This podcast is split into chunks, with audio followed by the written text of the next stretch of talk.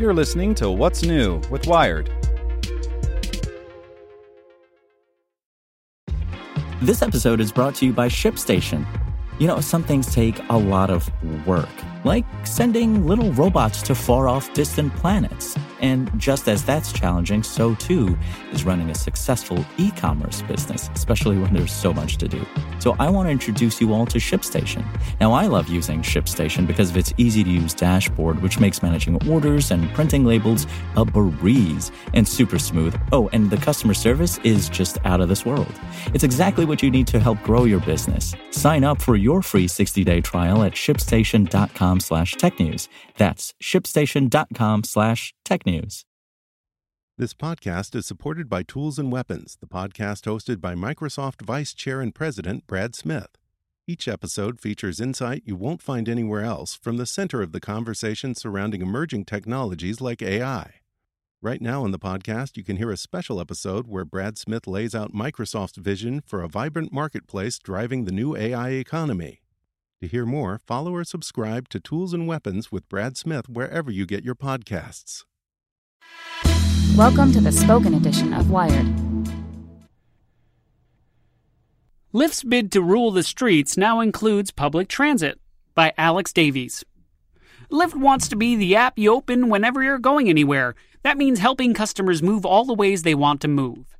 In today's transportation landscape, opening the Lyft app on your phone is a sign of intent. It means that wherever you're going, you've decided you won't be biking or walking or taking the bus. Maybe you'll share the ride with a stranger, but you're definitely making the trip in a car. Lyft co founder and president John Zimmer is trying to rejigger that timeline. He wants the tap of the pink icon to come in a moment you've decided where you're going and before you know how you'll get there. Because whatever mode of transportation is right for you and your trip, he wants Lyft to be your navigator. That's why, starting next week, some Lyft users in Santa Monica will see a new option. It'll say nearby transit, says Zimmer. So if you're at the pier and looking to get across town, the app will show you nearby drivers and prices as usual. But in the bottom of the screen, it will also offer information about public transit. In Santa Monica, that means the Big Blue Bus, LA Metro's Expo line, and Metrolink service you can see where each line goes and when the next bus or train is coming. That's about it for the moment. But Lyft expects to expand its public transit related offerings first by displaying this new card to all its Santa Monica users, then expanding the setup to other cities.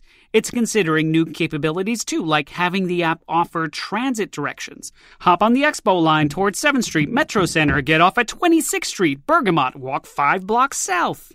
It hasn't seriously looked at integrating fare payments into its app, but it's an easy move to imagine.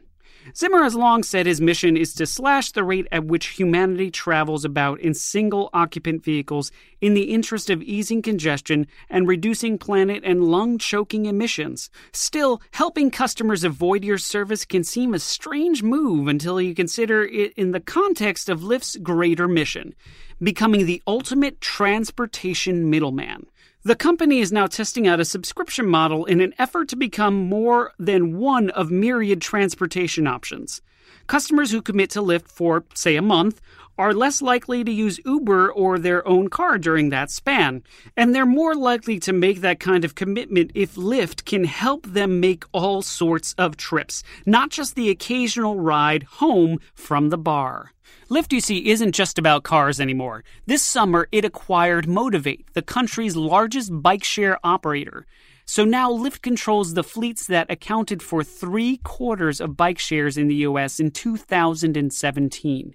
Last week, the company launched a fleet of shared electric scooters in Denver. It just got official permission to deploy them in Santa Monica and plans to do so next week.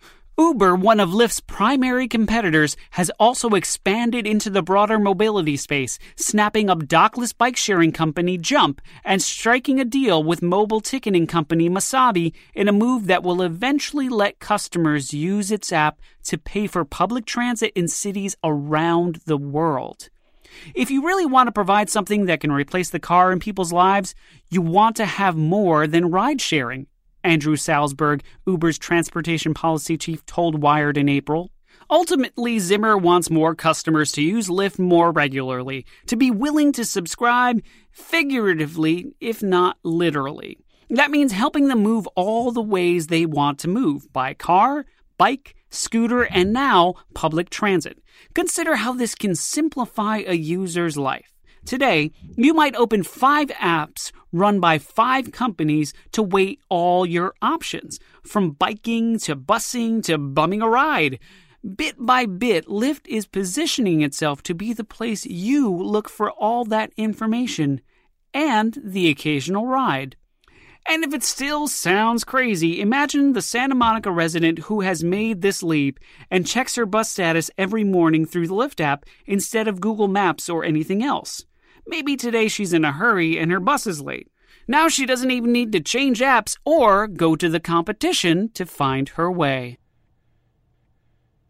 Want to learn how you can make smarter decisions with your money? Well, I've got the podcast for you. I'm Sean Pyles, and I host NerdWallet's Smart Money Podcast. Our show features our team of nerds, personal finance experts in credit cards, banking, investing, and more. And they'll help you make the most of your money while cutting through the clutter and misinformation in today's world of personal finance. You'll get clarity on strategies to help you build your wealth, invest wisely, shop for financial products, and plan for major life events. Listen to NerdWallet's Smart Money Podcast wherever you get your podcasts.